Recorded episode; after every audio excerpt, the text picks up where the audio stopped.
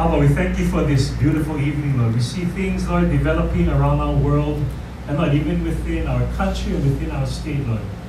Certain things look pretty bad, but we still see glimmers of hope, just as Jacob has seen glimmers of hope, Lord. So, Lord, as we go through your word, use it, Lord, to teach us. We use it to remind us of your goodness and remind us of your graciousness, Lord, and how you love the unloved, Lord, and how you give sight, Lord, to those who cannot see, Lord. And you bring back the lost, Lord, to the land. So we thank you for being our Ehyeh Asher Ehyeh. Everything that we need to be, Lord, you have become, and you can become. So thank you for your willingness to partake and live within these human bodies, Lord. You are so holy, and Lord, you've made us holy, Lord. You've set us apart to do your work. So Lord, as we seek your face, let your spirit convict us, encourage us, and give us new insight, Lord, into your word. As far as Jacob and his wife Rachel and Laban is concerned. In Yeshua's name, amen. So in Genesis 29, for Jacob, he had actually stayed in the land of Canaan all of his life.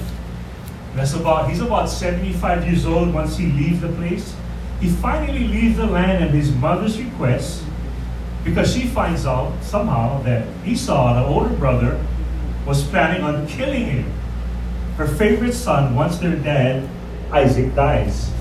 Who ironically thought he was going to die right away, but he lives another 50 years. So what Rebecca felt that Jacob, her favorite son, would only be away for a little time. Go to her brother's land in Haran, find a wife, get married, from a person from her own people.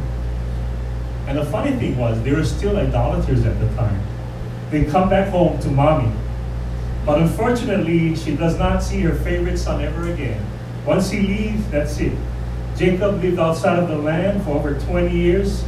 So by the time he came back into the land, she had already passed. Now, many Bible teachers say that Jacob was punished during his time in Haran. But Jacob himself, later on in this Genesis account, on his deathbed, reflecting on his time in Haran, said that he was blessed and became prosperous. How did he become prosperous? He first, you're going to see, he got a job from Uncle Laban, taking care of the livestock and the sheep and the herd. Also, he got two wives from him, and when he left, he became very wealthy. He chose all the certain land in spots. So yes, he did have some trials, but nothing too hard to bear. Same with us believers. The Bible says we will have trials and tribulations, but Adonai has overcome. So the more we trust him, the more we will be susceptible and able to stand in his strength.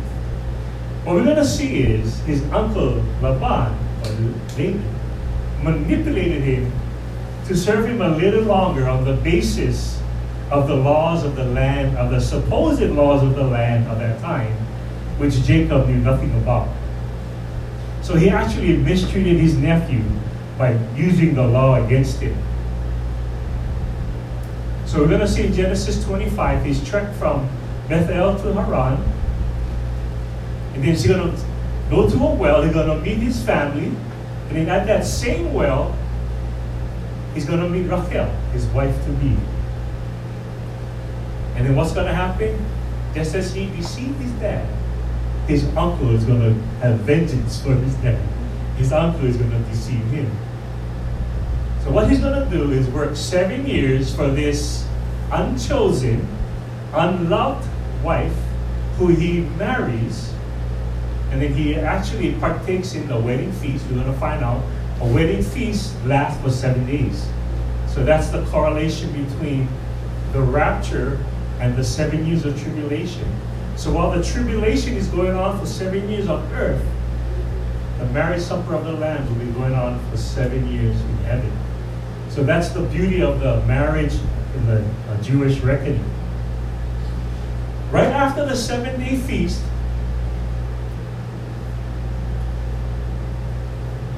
the uncle gives him Rachel.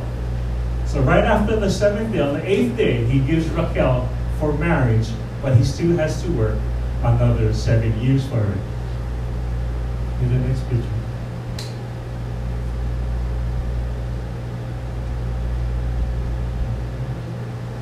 So this is, he was in Beersheba, and he stopped in Bethel. I remember from Beersheba to Bethel is about 45 miles, and he actually made record time. Normally, a caravan travels about 20 to 25 miles a day. He made 45 miles in a day. So he reached there in record time. And this is like the landscape in Bethel. If you go to Bethel, the inside area is really rocky. And it's okay.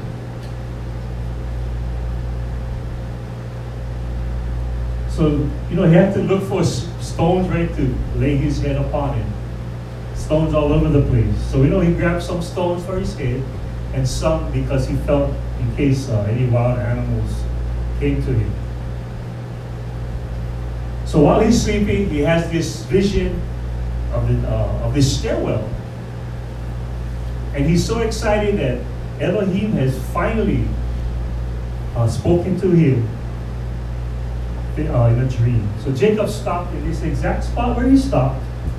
Was a spot that the Lord wanted to reveal himself in this dream. And it's the exact area where Abraham, his grandfather, built an altar of worship to Adonai.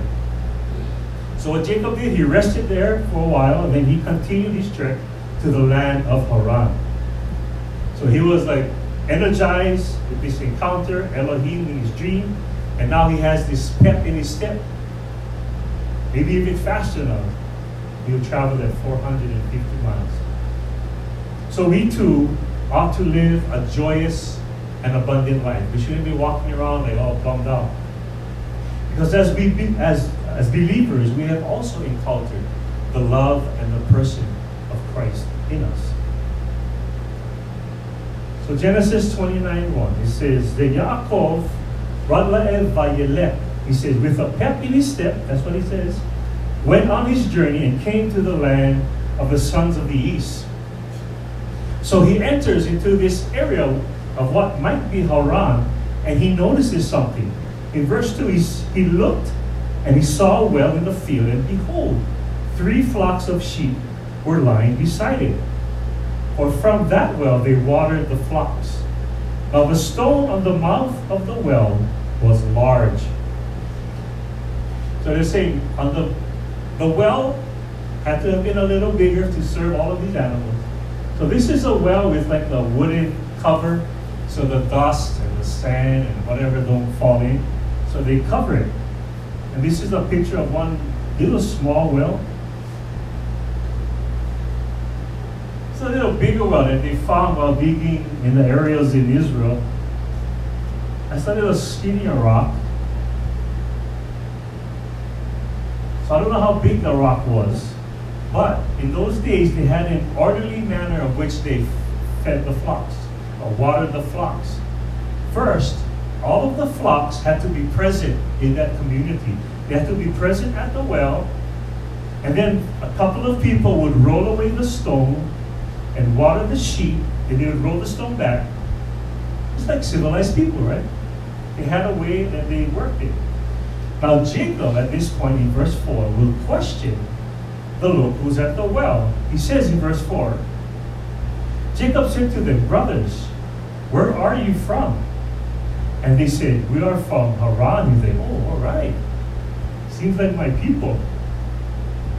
He said to them, do you know Laban, the son of Nahor? And they said, we know him. So they said, all right, you know my uncle? They're from Haran, where my uncle is from. They're probably my family.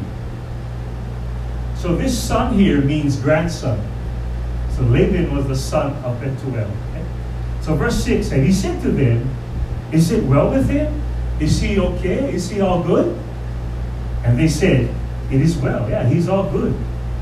And then they add, oh, by the way, here is Rachel, his daughter, coming with the sheep. So Rachel's flock is in the distance, just coming into view. Now the interesting part is, what are the odds that Jacob would meet his family at the very first well that he comes upon, that he comes into contact with, where they would all be watering the sheep? What are the odds of that? This is a perfect example of Jehovah's providence in this life, in the life of promise.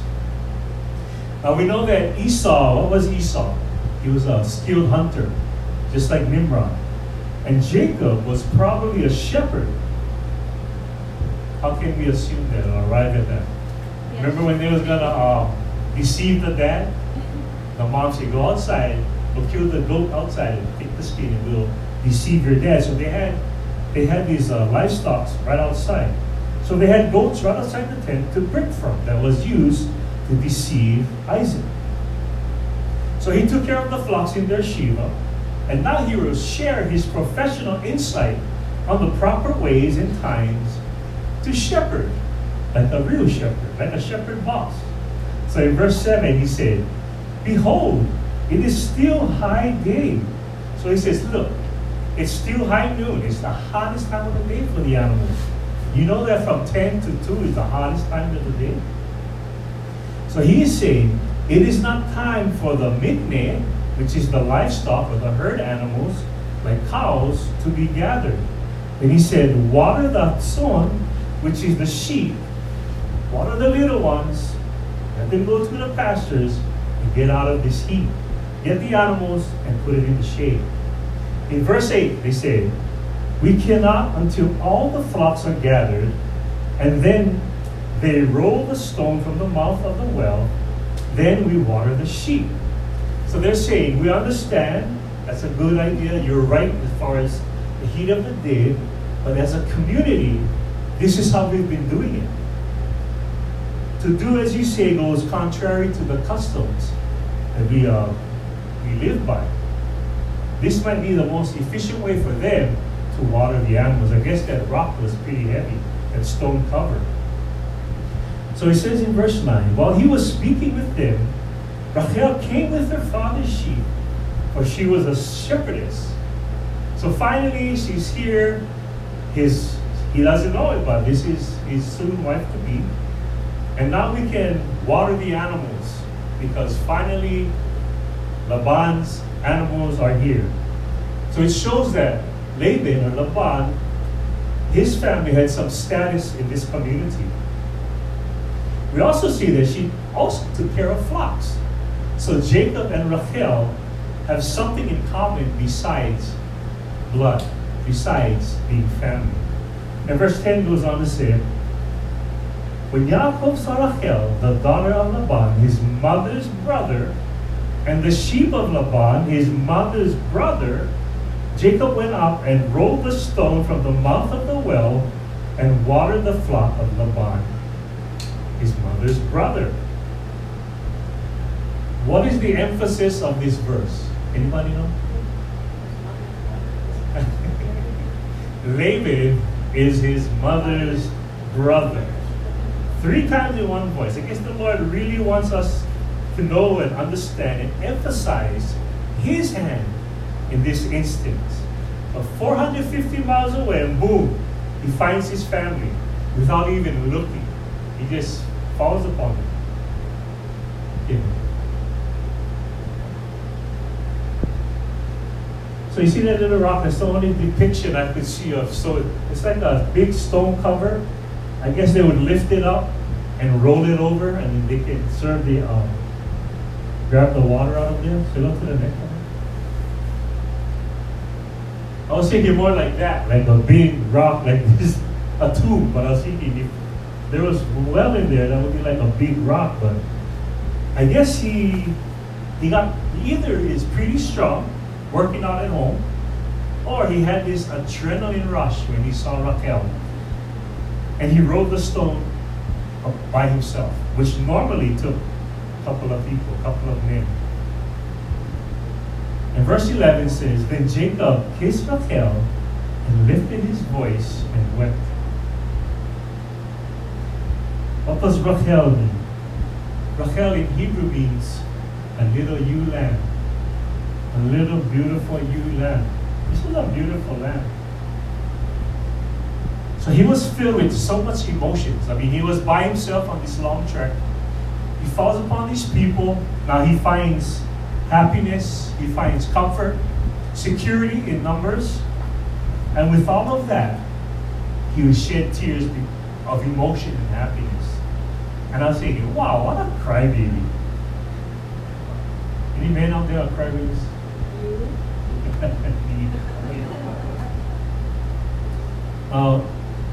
As far as wells are concerned, wells are mentioned frequently in Genesis. Twice Hagar finds a well in the wilderness. Abraham had wells which were seized by the Philistines. Abraham's chief servant, when he set out to find a wife for his son, found her at a well in Haran. So some people feel like this was the same well, but I don't think so. But some feel that. Later on, the Philistines would fill in the wells of Isaac in Canaan, forcing him to move and dig more wells. It doesn't stop with Genesis, so it goes on. So Moses flees to Midian from Pharaoh because he had killed that serpent. And what does he do? He stops at a well where he fights off with his ninja skills some shepherds, and then he waters the flocks of Ruel, who ended up becoming his father-in-law.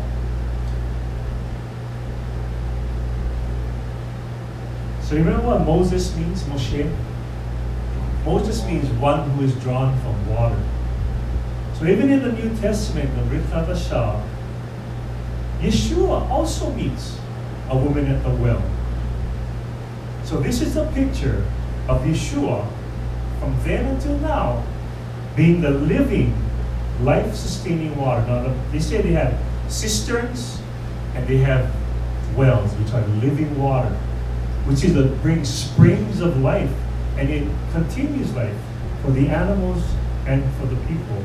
So Yeshua is our living water. So verse 12, Yaakov and Rachel told Rachel that Ki achi aviha, he was a brother, meaning my nephew, of her father, and that he was Rebecca's son. So Rachel ran and told her father. So now Rachel was just as touched and excited as Jacob. So verse 10 says, so when Laban heard the news of Yaakov, his sister's son, he ran to meet him and embraced him and kissed him and brought him to his house. And he related to Laban all these things. Laban is totally blown away. Why would he be blown away? He's ecstatic, hearing from his near blood relative, his nephew. He runs up to him, hugs him, kisses him. My nephew. Why? Remember his sister, Rivka? Same place.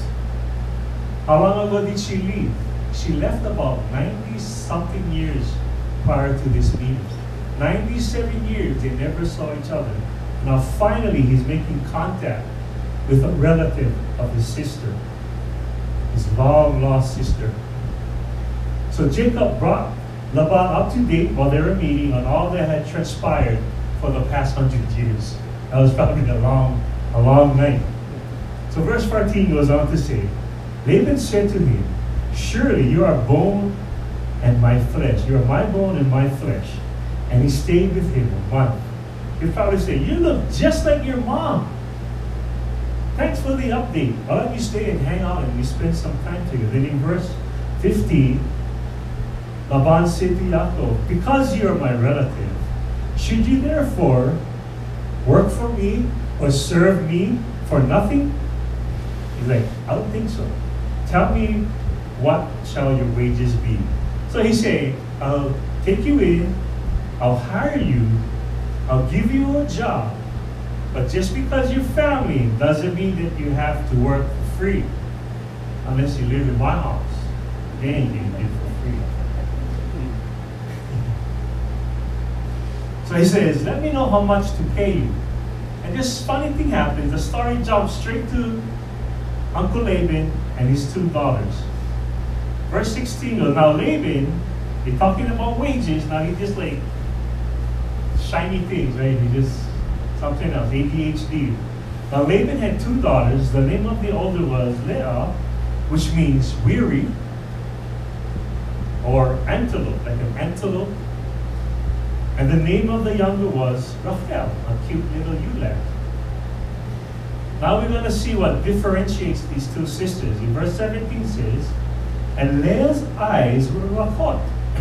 Her eyes were weak and weary. Means that she had poor eyesight.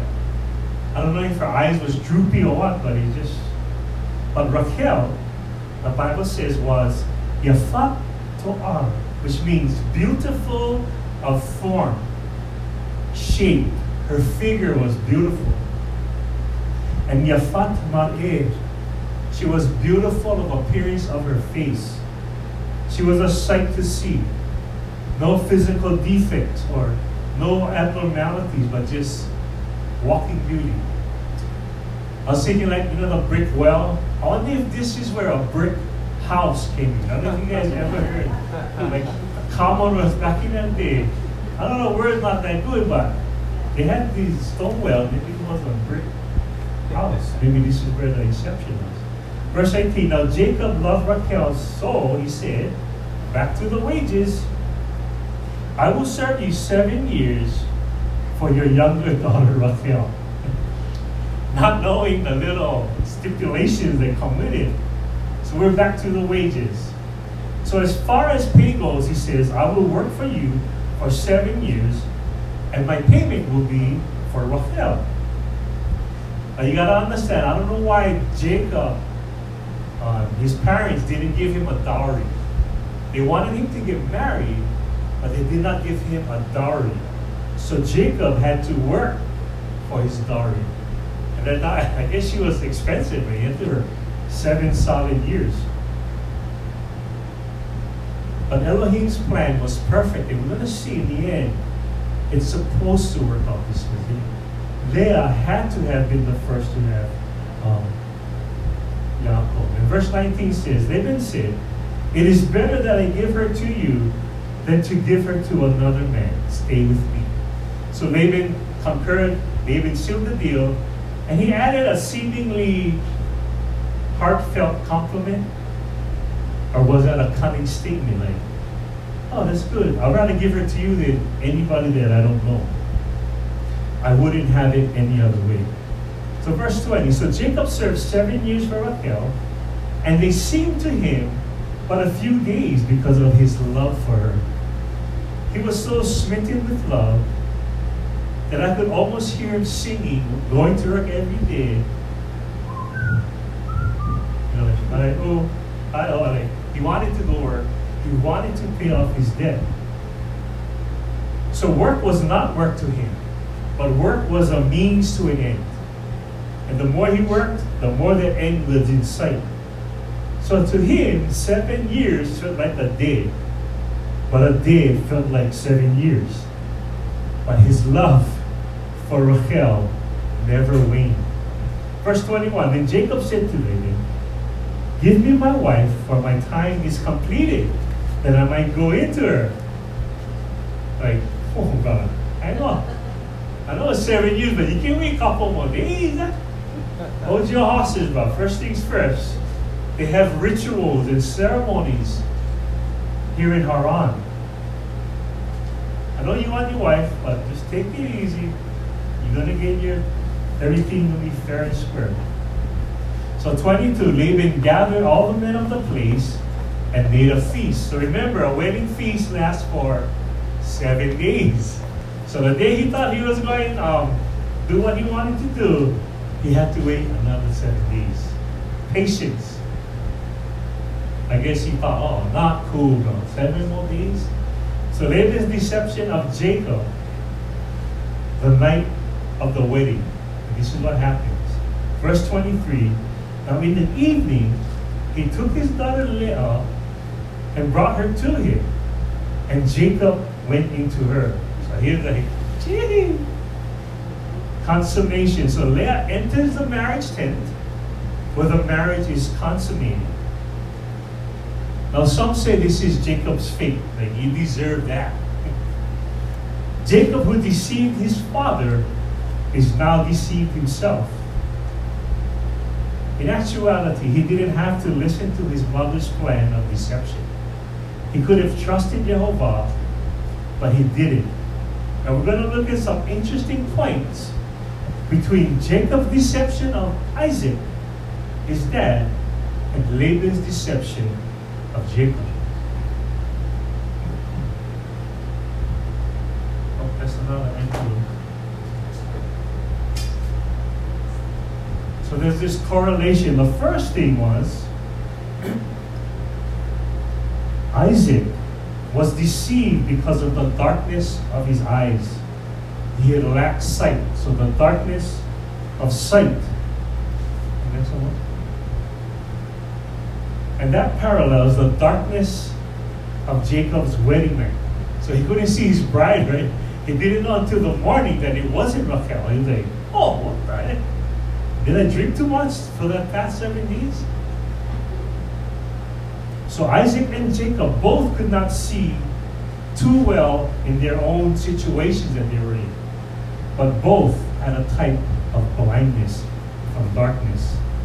So second, Jacob is deceived by Laban giving the older sister instead of the younger sister. The exact opposite of Isaac's blessing. Isaac's blessing was given to the younger instead of the older brother Esau. The next thing was Isaac was blind and he believed that Jacob was Esau. That's what he believed. And Jacob was blinded by love, and I'm thinking overzealous passion. And he assumed or took for granted that it was Rachel, not Leah.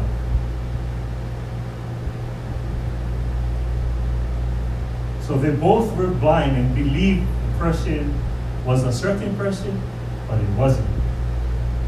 The last thing, Jacob had pretended to be his older brother, while Leah pretended to be her younger sister. It's just like the cruel irony, right? The parallelism. This is what you get. Another thing we gotta remember, that brides in those days were veiled until they were in the tent for consummation. These two men, they both did not recognize the father and son, who it was with whom they were interacting with, or in the midst of it, because just as Jacob's bride was veiled, Isaac's eyes were also veiled. So Laban, in a sense, avenged his brother-in-law's deception with a deception of his own upon the deceiver. So verse 24, Laban also gave a wedding gift, his maid Zilpah. Zilpah in Hebrew means nearness or intimacy. The irony is, he didn't want to be intimate with Leah. He wanted to be intimate with Rachel. So he did not choose Leah, but he had to go through with his wedding. So now comes the realization of Jacob, of whom he married. Verse 25. So it came about in the morning that, behold, it was Leah. And he said to Laban, what is this you have done to me? Was it not for Rachel that I served with you? Why then have you deceived me? Like, bro, you got jokes, bro. Yeah. I wanted Rachel, not sleepy eyes, you know what I mean? I wanted beautiful, beautiful eyes. So now we're looking at what might gonna happen now, a second marriage ceremony. So Laban himself doesn't feel like he deceived Jacob at all, or was following the custom of the time. So Jacob did not read the fine print, I guess, of the marriage contract. The older must be given in marriage before the younger. So Laban failed to inform Jacob of this little teensy-weensy legal code. Or was it even an actual code? I think some say in Hammurabi is in there. So wouldn't have Jacob, look, he's living there for 7 years and working, right? Wouldn't he have noticed this practice going on? Like, oh, is that the oldest? Oh, no, they have to give the younger away, dress this way. So I would think Jacob would have noticed this practice going on.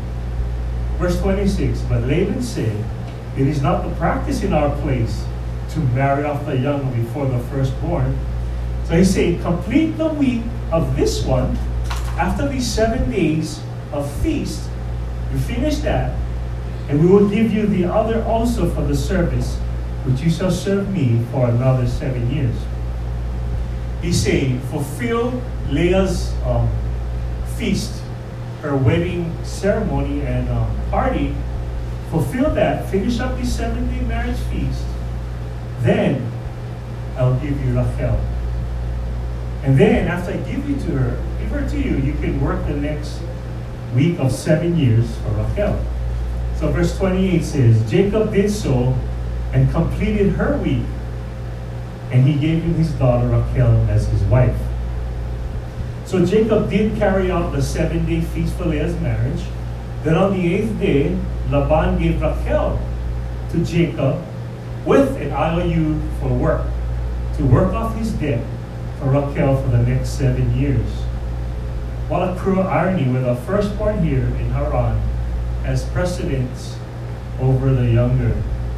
So the older in Haran has more precedence than the younger. It was vice versa in Canaan, where the younger had precedence. Verse 29, Laban also gave his maid Bilhah. So Zilpah means intimacy, and for Rachel, who he wants to be intimate with, he calls her Bilhah.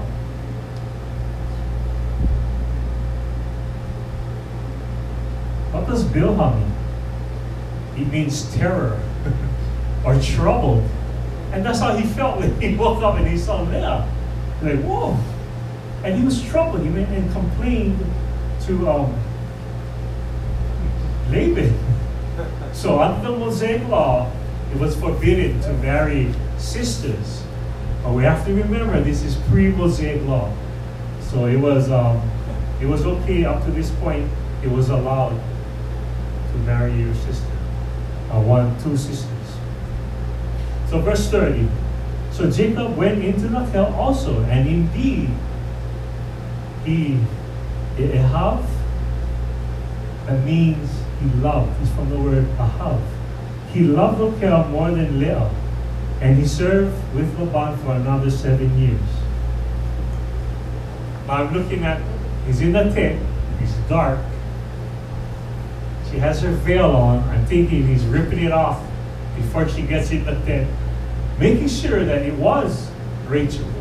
What if there was another older sister? You know what I mean? Like, oh, what if there was another? Oh, I ain't taking that chance. I'm ripping that thing off. Make sure that's hers.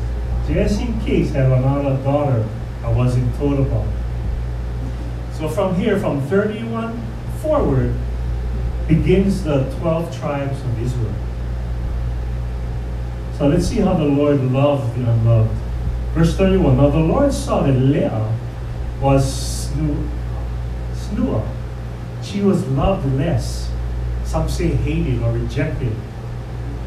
But in the Hebrew, it's like loved less, or she wasn't chosen, like Rachel was chosen. And he opened her room, but Rachel was barren. So many women in Genesis were barren until the Lord opened their wombs.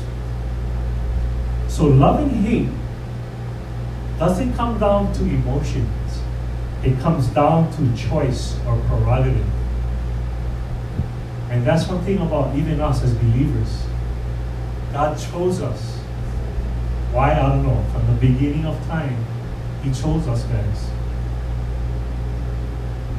It's hard to understand the great depth of love that God has for us. But he chose us by his own prerogative, his own free will. So Rachel, not Leah, was Jacob's choice. So Leah was hated in the sense of not being chosen. A couple of the rabbis, Nachmanides, says this statement: he didn't literally hate Leah, but she was less beloved of the two wives, which the text says. Another rabbi, he also says the same thing, that Leah was less loved. Now what rabbis often do is criticize Yeshua. They criticize Yeshua for saying one must hate his parents in order to show love for Yeshua. They didn't see any problems with a loving less of Leah and choosing Rachel. So there is a double standard in the rabbinic writings. Instead of saying that you gotta love your parents less than what you love me. And that's understandable. So what Jesus obviously meant was that it might be necessary to hate our parents. I remember at one point my mom called me Satan. But I didn't hate her. You know what I mean? I mean, she was deceived by it. So it means that sometimes to choose the will of God requires one to choose the will only of God and not of the parents. We have to serve our Creator versus the creature.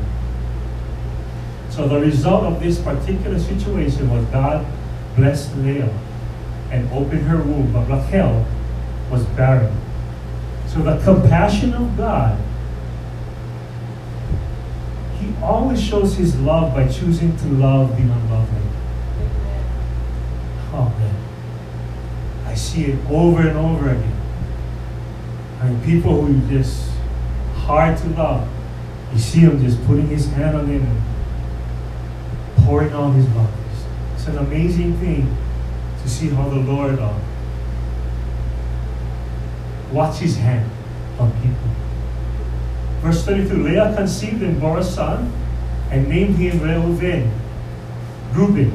For she said, because the Lord has seen my afflictions, surely now my husband will love me. The Lord did see. And we're going to also find out the Lord will hear her afflictions in the next verse.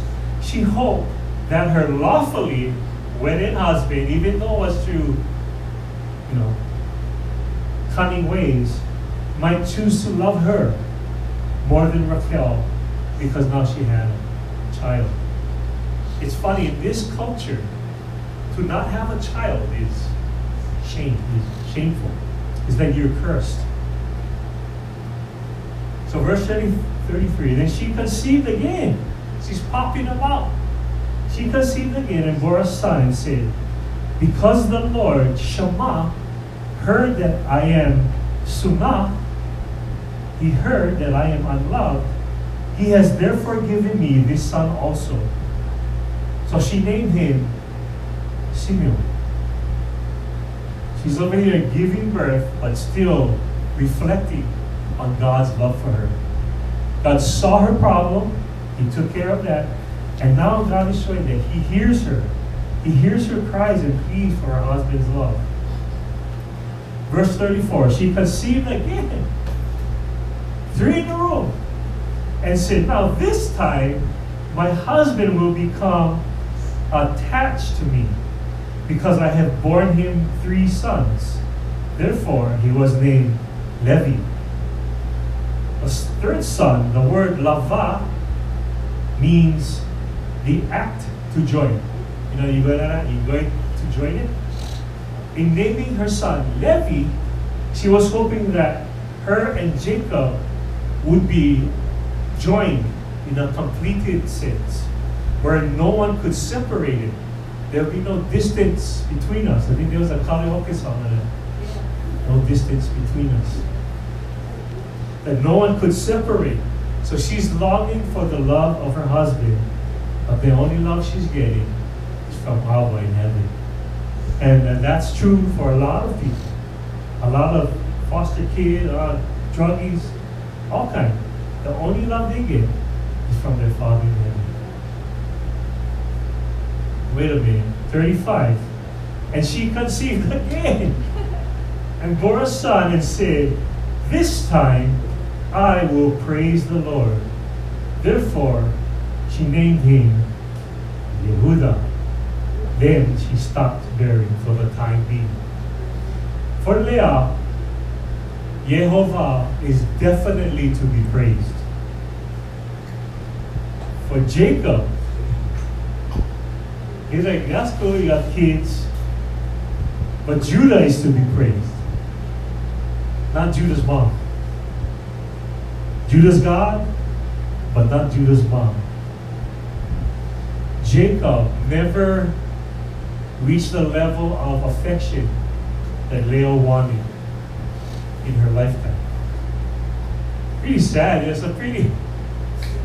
The Bible is pretty straightforward, right? It is shoots it straight. What is the blessing in all of this for Leah? You know what the blessing in all of this is? Her posterity. Her fame. Actually, she's more famous. Why? The two key institutions in Israel, the priesthood. Who's the priesthood? Levites. The Levites. Levi. Came from Leah. This weak person. I mean, the Lord can use the weak, right? When we are weak, the Lord is made strong in our weakness. And what else? The royal line. Where did the royal line come from? Yeah. Judah. That's where Yeshua came from. So her lineage is awesome. And this all came from an unplanned, unwanted marriage. Can you believe that? From this terrible situation, her husband only using her to get the kids. But she ends up getting the last laugh, right? She bears the priesthood and she bears the royalty of which the line of Messiah, King Messiah, will come through. Whenever we allow God to work in our lives, even when we weak, He will do amazing things. And we see some amazing things even with Charlemagne's sister. And they're getting everything. I mean, the Lord is just taking care of them. I've never seen things happen so fast. For Charlemagne's sister, as far as medical, da-da-da, this and that. So for me, just being around and watching the hand of God touch people and work in people, and I get to watch the miracles that occur. Fascinating. And it's always humbling that this is the God I serve. This God is so loving, Lord. Teach me how to love. Teach me. Teach me how to love anybody. The most unlovable. And He actually taught us that, you know, we take in handicapped kids, right? That wasn't our plan in the beginning. But in the end, we like blessed those kids cannot love us, right? You know what I mean? So when we serve, it's like the Lord is using us to serve. Yeah. That's an example of me and you being. You know, like, you cannot do anything. You like just serve and love others as I have loved you. And I was like, yes, Lord, I will do that. Then come back. Let us pray. Heavenly Father, we see how you handle the affairs of lives, Lord, individual lives, and lives on the community level, and national level. You're so awesome. And to even be interested, Lord, in any one of us. Your grace is beyond understanding.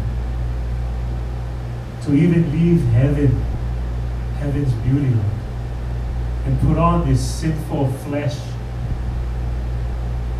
Ooh. And then get spit on and thorns in the head and eventually sacrifice us. Oh, what a love you show. Lord, use us, Lord,